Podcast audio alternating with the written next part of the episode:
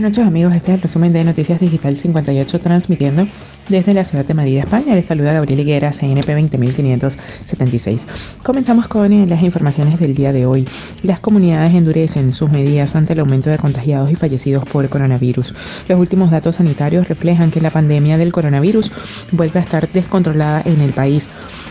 Según la última información publicada por el Ministerio de Sanidad, este martes se registraron 25.438 nuevos contagios y 408 fallecimientos. Además, la incidencia acumulada sigue creciendo.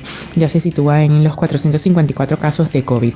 La Comunidad de Madrid decretó este lunes el confinamiento perimetral de otras 23 zonas básicas de salud y nueve municipios de la región ante el aumento de casos de COVID-19 tras las fiestas navideñas. En total supone 41 zonas y 14 localidades madrileñas estarán cerradas, afectando a unos 1.2 millones de madrileños, 19 por cada 100.000 habitantes, unos datos que están empeorando en todas las comunidades autónomas salvo en Canarias, Cataluña y Murcia. Esta situación ha hecho que los gobiernos autonómicos sigan ampliando las restricciones. Eh, los datos actuales de la pandemia indican un crecimiento importante y preocupante. El Ministerio de Sanidad notificó este miércoles 38.869 nuevos contagios récord diario de casos en toda la pandemia y 195 fallecidos por COVID en las últimas 24 horas.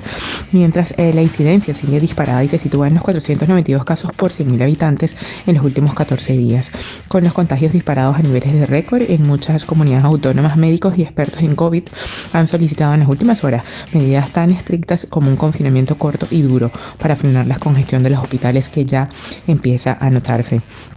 Sin embargo, eh, y a diferencia de otros países como Alemania, Reino Unido, eh, Portugal, Italia o Países Bajos, el, gobierno descarta medidas nacionales y sigue apostando por la ampliación de restricciones en las comunidades autónomas con eh, más incidencia.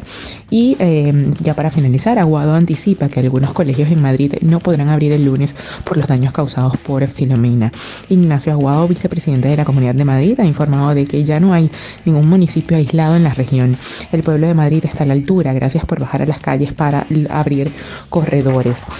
A eh, afirmado Aguado en la rueda de prensa posterior al Consejo de Gobierno Regional.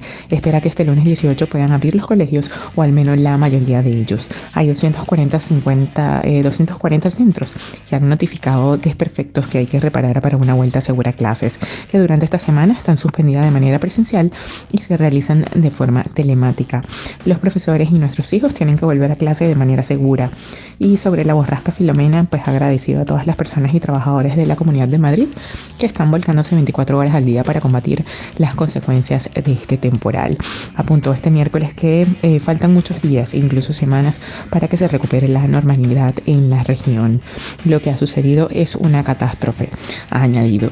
Esto es todo por el día de hoy. Recordemos que somos Noticias Digital 58, siempre llevándoles la mejor información para todos ustedes. Desde Madrid, España, se despide Gabriel Higuera. Feliz noche.